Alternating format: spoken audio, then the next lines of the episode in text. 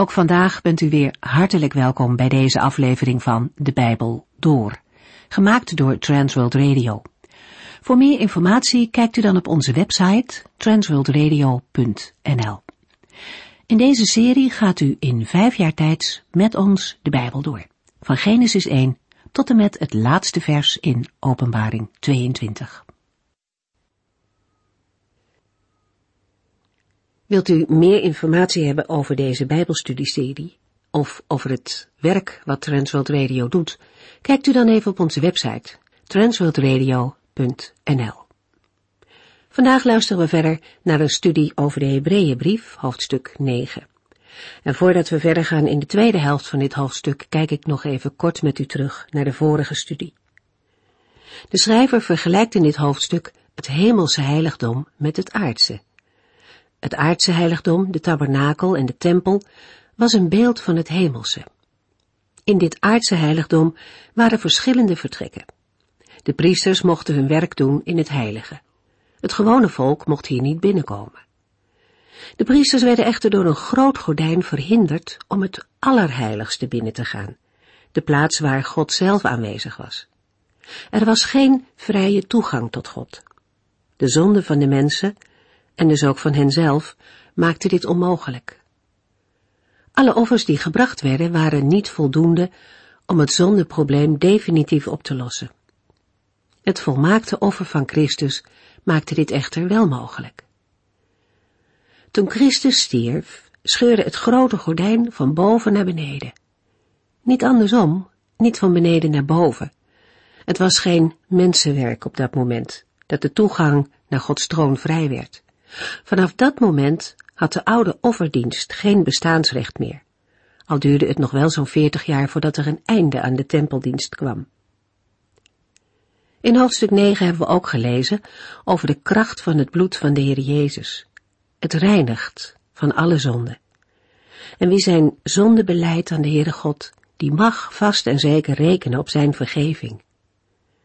Het offer van Christus is van een totaal andere orde dan de dieren die ooit geslacht werden. De dierenoffers brachten tijdelijke verzoening, maar door het offer van Christus wordt het zondeprobleem in de wortel aangepakt. Hij geeft iedereen die in hem gelooft een nieuw hart, zodat we de levende God kunnen dienen met een vrij geweten. We gaan verder in Hebreeën 9 vanaf vers 16. Met het lezen en overdenken van het Bijbelboek Hebreeën zijn we bezig met het priesterschap van de Heer Jezus Christus. God de Vader heeft hem aangewezen als hoge priester, op dezelfde wijze als Melchizedek. Het priesterschap van Christus wordt vergeleken met dat van de priesters en hoge priester uit het Oude Testament. De twee bedieningen staan in scherp contrast met elkaar. De priesterdienst in het Oude Testament, de bediening van het Aaronitische priesterschap, werd uitgevoerd in een aardse tabernakel en later in de tempel te Jeruzalem. Het heiligdom op aarde was alleen een schaduw of beeld van het heiligdom in de hemel, de plaats waar de Heer Jezus nu zit aan de rechterhand van de Vader, en als hoge priester bidt en pleit voor de zijnen. Ik wil kort samenvatten wat we hebben gelezen over het heiligdom hier op aarde in vergelijking met het hemelse heiligdom, de ware tempel die door de Here en niet door mensen gebouwd is. We hebben gelezen wat het mindere was en is van de tabernakel en de tempel hier op aarde. Het eerste is dat het was gemaakt door mensen en van aardse materiële dingen. Het stond ook op aarde en niet in de hemel. De tabernakel stond de meeste tijd in de woestijn en de tempel in Jeruzalem. Een tweede punt is dat het aardse heiligdom maar een aardse kopie is van het echte heiligdom in de hemel. Het was maar een schaduw, een beeld en kopie van de ware tempel in de hemel. Het derde punt is het feit dat de plaats waar de Heere was, het allerheiligste, niet toegankelijk was voor het volk en de gewone priesters. Een Israëliet die geen priester of leviet was, kon niet in de aanwezigheid van de Heere komen. Verder dan de voorhof en de dienstdoende priesters en levieten bij de ingang van de tabernakel kwamen ze niet. Bij een bezoek aan de tabernakel moesten de Israëlieten een offer meenemen en aan de dienstdoende priester geven. De priester diende voor de Israëliet die bij de tabernakel kwam. Maar voor een gelovige vandaag gelden de woorden uit 1 Petrus 2 vers 9. U bent door God uitgekozen om koninklijke priesters te zijn. Mensen die voor God zijn afgezonderd om overal te vertellen hoe goed en groot Hij is die u geroepen heeft om vanuit de duisternis naar zijn heerlijk licht te komen. Een gelovige is nu zelf priester en heeft toegang tot de Here. Dat is een van de grote voorrechten die een gelovige in Christus heeft ontvangen. Immers Christus heeft ervoor gezorgd dat het voorhangsel, het grote gordijn, tussen het heilige en het allerheiligste, scheurde van boven naar beneden. Door hem is de toegang tot God vrij. Hij is naar de hemel gegaan en is daar eens en voor altijd het heiligdom binnengegaan met zijn eigen bloed ter verzoening van al onze zonden. De Jezus is als borg, middelaar en zaligmaker in de hemel en bidt voor ons. Onder het oude verbond hadden de Israëlieten dat voorrecht niet. Het vierde punt is dat het aardse heiligdom maar tijdelijk was, maar het hemelse heiligdom is eeuwig. Christus, de hemelse hoge priester, heeft een veel belangrijker taak gekregen dan de priesters van Israël. Door zijn bemiddeling heeft God een nieuw verbond met de mensen gesloten, dat beter is, omdat het op betere beloften steunt. Aan het oude verbond mankeerde nogal wat. Als dat anders was geweest, zou er geen nieuw voor in de plaats gekomen zijn.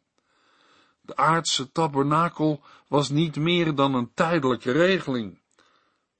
Als vijfde punt noem ik dat de dienst en de offers in het aardse heiligdom niet in staat waren om de harten van de mensen te veranderen. We lazen in Hebreeën 9 vers 9 en 10 ook al werden al deze gaven en offers gebracht, ze konden het geweten van de mensen toch niet zuiveren. Het ging alleen om bepaalde gebruiken, wat men wel en niet mocht eten en drinken, waarom en hoe men zich moest wassen. De mensen moesten zich eraan houden, zolang Christus nog niet met Gods nieuwe, betere verbond was gekomen.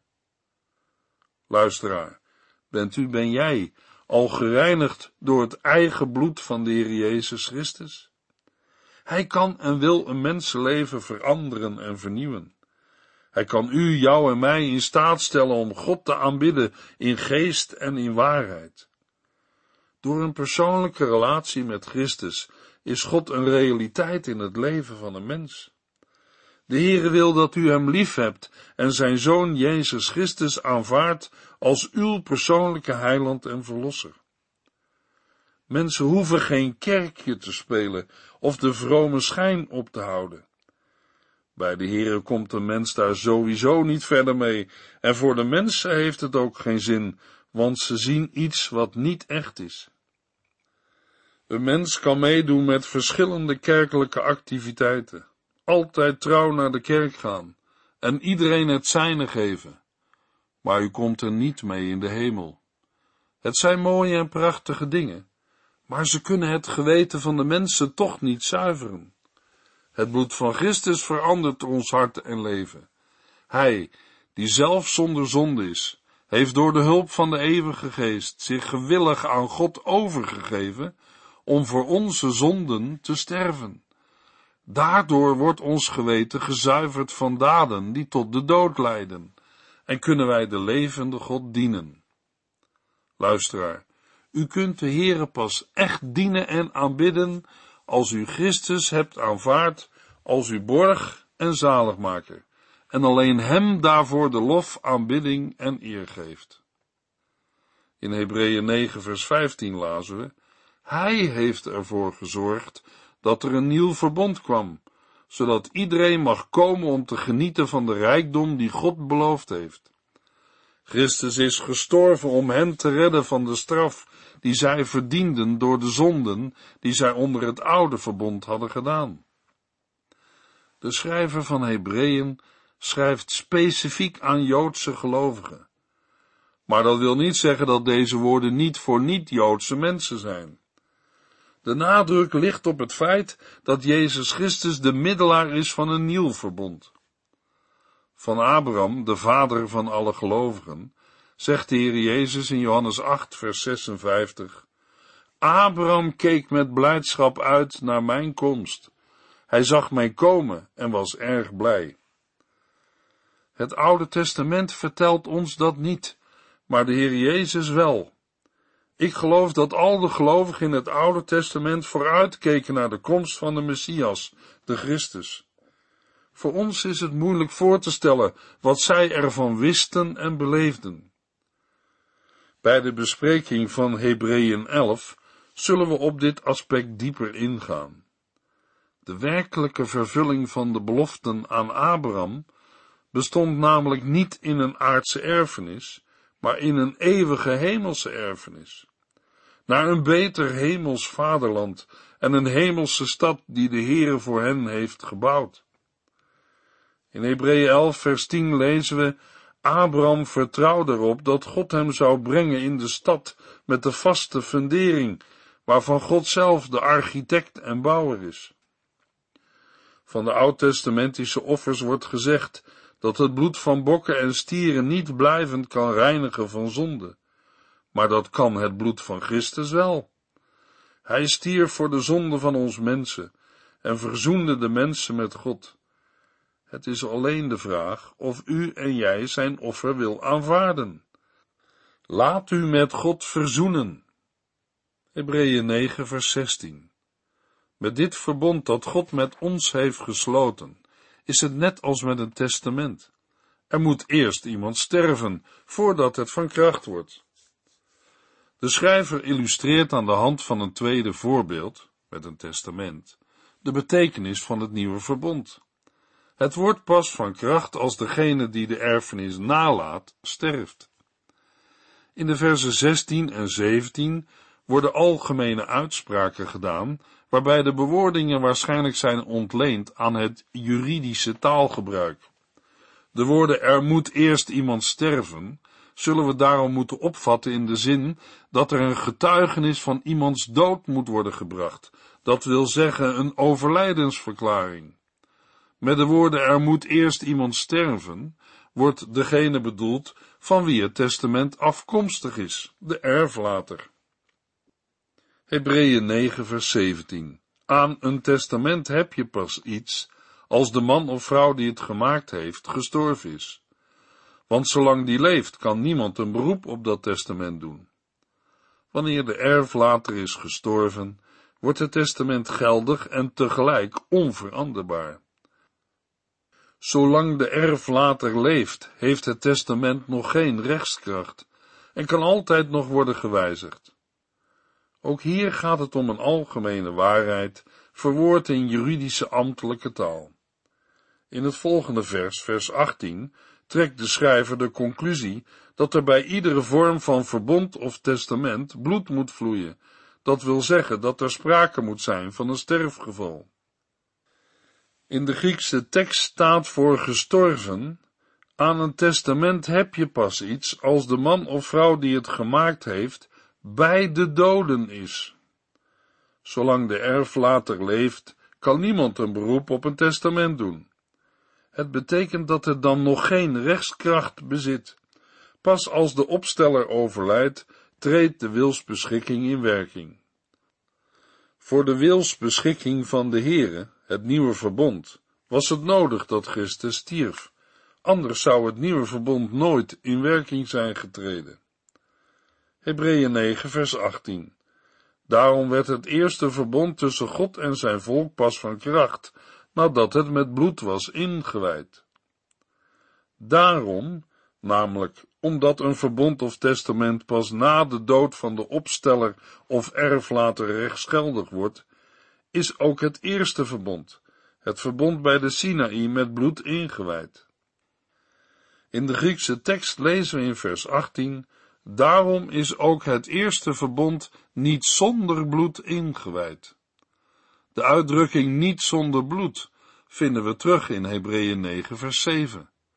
Zowel voor de verzoening als voor de verbondsluiting is bloed nodig. Bij verzoening dient het bloed het leven van het offerdier als plaatsvervanging voor het leven van de zondige mens. Bij de verbondsluiting dient het bloed van het offerdier als een garantie voor de geldigheid en de naleving van het verbond.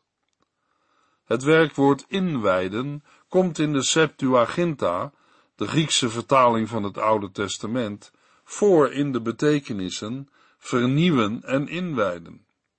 In vers 18 gaat het om het laatste. In Hebreeën 10 vers 20 tot en met 23 lezen we, omdat hij zich voor ons heeft opgeofferd, is er voor ons een nieuwe weg naar het leven gekomen, dwars door het gordijn heen dat het allerheiligste van het heilige scheidde. En dat gordijn is zijn, Christus, lichaam. Jezus is de grote priester die in het huis van God is aangesteld. Laten wij daarom naar God gaan met een oprecht hart en het vaste vertrouwen dat hij ons zal ontvangen. Want ons hart is met het bloed van Christus besprenkeld, waardoor wij een zuiver geweten hebben gekregen, en ons lichaam is met schoon water gewassen. Wij moeten blijven vasthouden aan wat God ons heeft beloofd en andere mensen erover vertellen. Omdat God zich aan zijn woord houdt, zullen wij krijgen wat wij van hem verwachten. Om een indruk te krijgen van het gewicht van dit verbondsoffer lezen we een gedeelte uit Jeremia 34. In Jeremia 34, vers 12 tot en met 22 lezen we, Daarom gaf de Heere Jeruzalem de volgende boodschap. De Heere, de God van Israël, zegt, Lang geleden sloot ik een verbond met uw voorouders, toen ik hen uit de slavernij in Egypte bevrijdde. Ik gaf hun de opdracht dat iedere Hebreeuwse slaaf na zes jaar dienst in vrijheid moest worden gesteld. Maar uw voorouders luisterden niet naar mijn voorschriften. Kort geleden toonde u berouw en begon u het goed te doen, zoals ik had bevolen, en u gaf uw slaven de vrijheid. U had mij in mijn tempel plechtig beloofd dat u het zou doen. Maar nu bedenkt u zich weer en hebt u mijn naam onteerd door uw eed te breken en hen weer tot slaven te maken. Hoe kunt u dit doen, terwijl u hen eerst hebt vrijgelaten, zodat zij konden gaan en staan waar ze wilden? Daarom zegt de Heere, omdat u niet naar mij wilt luisteren en hen niet vrijlaat, zal ik de dood de vrijheid geven u te vernietigen met oorlog, hongersnood en ziekten. En ik zal ervoor zorgen dat alle volken van de hele wereld een afkeer van u zullen hebben. Degenen die zich niet aan de voorwaarden van ons verbond hebben gehouden, zal ik in stukken snijden, zoals u het kalf in stukken sneed en tussen de helften daarvan doorliep om uw verbondseed te bevestigen. Ja, ik zal u afslachten, of u nu bestuurders, raadsheren, priesters of leden van het volk bent, want u hebt uw eed gebroken. Ik zal u aan uw vijanden overgeven en zij zullen u doden. Ik zal u lijken aan de gieren en de wilde dieren voeren. En ik zal koning Sedekia van Juda met al zijn raadgevers overgeven aan het leger van de koning van Babel, al heeft dat nu voor een korte tijd het beleg van de stad opgeheven. Ik zal de Babylonische legers terugroepen, en zij zullen de stad opnieuw belegeren, haar innemen en platbranden. En ik zal erop toezien dat de steden van Juda volledig worden verwoest en zonder levende ziel worden achtergelaten. Vanuit de context van Jeremia 34 kunnen we zeggen, het hele volk dat het verbond was aangegaan, hoorde dat ieder zijn slaaf en slavin moest vrijlaten. Zij gaven hieraan gehoor en lieten hen gaan. Maar ze kwamen er snel weer op terug, nadat de bedreiging van Babel was geweken. Zij lieten hun vroegere slaven en slavinnen terugkomen en maakten de vrijgelatenen weer tot slaven. Daarmee lieten zij zien dat het sluiten van het verbond noodgedwongen was gedaan, maar niet vanuit overtuiging. Zodra het gevaar geweken was, herriepen de eigenaars hun beslissing. Deze vorm van ontrouw is net als alle andere vormen illustratief voor de ontrouw van Israël aan de Here en zijn geboden. We lezen verder in Hebreeën 9 vers 19 en 20. Want toen Mozes het volk al Gods wetten had voorgelezen, nam hij bloed van kalveren en bokken en sprenkelde dat met water, rode wol en hyssop over de stenen plakettes en het hele volk. Dit bloed bevestigt het verbond dat God u heeft opgelegd, zei hij. In de versen 20 en 21 wordt de inwijding beschreven van het eerste verbond met bloed. De beschrijving is voornamelijk gebaseerd op het verslag uit Exodus 24. Allereerst werden al Gods wetten door Mozes aan het volk voorgelezen en daarna opgeschreven. Al Gods wetten betreft natuurlijk alleen die geboden en regels die tot dusverre waren geopenbaard, namelijk Exodus 19 tot en met 23 en mogelijk Leviticus 25 en 26. De woorden hij nam bloed van kalveren en bokken en sprenkelde dat met water, rode wol en hyssop over de stenen plakettes en het hele volk, betekenen dat het uitspreken van de geboden en de daarop volgende besprenkeling met bloed volgens de Joodse wet werden uitgevoerd. De gebruikelijke manier om bloed te besprenkelen was met water, rode wol en hyssop. Wij moeten ons daarbij voorstellen dat het water diende om stolling van het bloed te voorkomen en dat het bloed gesprenkeld werd met hyssoptakken die door middel van een koord van rode wol bij elkaar werden gehouden. De geboden werden door Mozes opgeschreven in het boek dat de regels en wetten van het verbond met God bevatte. Met het hele volk werd ook het boek met bloed gereinigd, zoals onder het oude verbond vrijwel alles door bloed gereinigd werd. De woorden van Mozes bij de instelling van het verbond worden met gering verschil in Hebreeën 9 herhaald. Bij de woorden dit bloed bevestigt gaat het in Hebreeën 9 ook om een meeklinken van de woorden van de Heer Jezus Christus bij de instelling van het heilige avondmaal, het nieuwe verbond. We lezen in Matthäus 26 vers 28, dit is mijn bloed, waarmee het nieuwe verbond wordt bezegeld. Het zal vloeien om vergeving van de zonde te bewerken. Hebreeën 9 vers 21 op dezelfde manier sprenkelde hij bloed op de heilige tent en op alle toebehoren dat werd gebruikt voor de eredienst. Bij de voorlezing van het boek van het verbond bestond de tabernakel nog niet. De in vers 21 beschreven gebeurtenis heeft dan ook later plaatsgevonden, namelijk bij de inwijding van de tabernakel.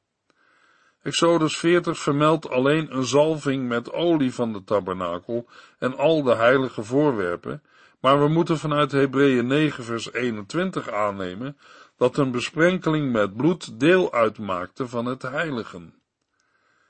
Er wordt in Leviticus 8 wel een besprenkeling van het altaar en van de priesters genoemd. Alle toebehoren dat werd gebruikt voor de eredienst in de tabernakel werd zo aanvaard en ingewijd. Hebreeën 9 vers 22 Wij mogen wel zeggen dat onder het oude verbond vrijwel alles door bloed gereinigd werd. Als er geen bloed vloeit, worden de zonden niet vergeven. De beschrijving van de betekenis van het bloed binnen het oude verbond wordt besloten met twee kernachtige uitspraken. Vrijwel alles werd door bloed gereinigd en als er geen bloed vloeit, worden de zonden niet vergeven. De laatste uitspraak is ons ook uit de Joodse traditie bekend. De schrijver van Hebreeën doet deze uitspraken, hoewel hij weet dat het bloed het geweten van de mensen toch niet kan zuiveren. Hij weet dat het bloed van bokken en stieren niet in staat is werkelijk zonde weg te nemen. Maar binnen het oude verbond was het de enige mogelijkheid om een bepaalde reiniging of vergeving van zonde te verkrijgen, ook al was het effect daarvan beperkt. Bovendien zijn deze uitspraken absoluut waar. als de schrijver straks zal spreken over de reiniging en de vergeving door het bloed van Christus. Het woordje vrijwel is toegevoegd omdat er binnen het oude verbond ook andere reinigingsvoorschriften bestonden, bijvoorbeeld met water. Hebreeën 9 vers 23 Daarom moest Mozes alles wat hij naar het hemelse voorbeeld had gemaakt, de heilige tent en alles wat erin was, reinigen door het bloed van dieren. Maar de werkelijke dingen in de hemelen worden door veel betere offers gereinigd. Wanneer het aardse heiligdom met toebehoren door sprenkeling met bloed gereinigd moest worden, dan moet ook het ware hemelse heiligdom een reiniging ondergaan. Immers, het aardse heiligdom is een afbeelding en schaduw van het hemelse, en alle toebehoren zijn aardse afbeeldingen, symbolen van een hemelse werkelijkheid. Was voor het aardse heiligdom een reiniging met aardse middelen voldoende, voor het hemelse heiligdom zijn betere offers nodig, dat wil zeggen offers van een andere geestelijke dimensie, omdat dit heiligdom zelf groter, volmaakter en niet tot deze wereld behoort. De schrijver spreekt hier algemeen over offers, maar uiteindelijk beantwoordt alleen het bloed van Jezus Christus aan deze eis. In de volgende uitzending lezen we Hebreeën 9 vers 23 tot en met 10 vers 19. U heeft geluisterd naar De Bijbel Door, in het Nederlands vertaald en bewerkt door Transworld Radio. Een programma waarin we in vijf jaar tijd de hele Bijbel doorgaan. Als u wilt reageren op deze uitzending of u heeft vragen, dan kunt u contact met ons opnemen. Tijdens kantooruren kunt u bellen op 0342 47 8432. 0342 47 8432. Ook kunt u een e-mail sturen naar de transworldradio.nl en natuurlijk kunt u ook via de post ons bereiken. TWR, postbus 371, postcode 3770, AJ in Barneveld. Dit programma werd gepresenteerd door Cor Weda en Ike André. Techniek was in handen van Odin van Voorkom. En wij allemaal bedanken u voor het luisteren. Graag tot de volgende keer.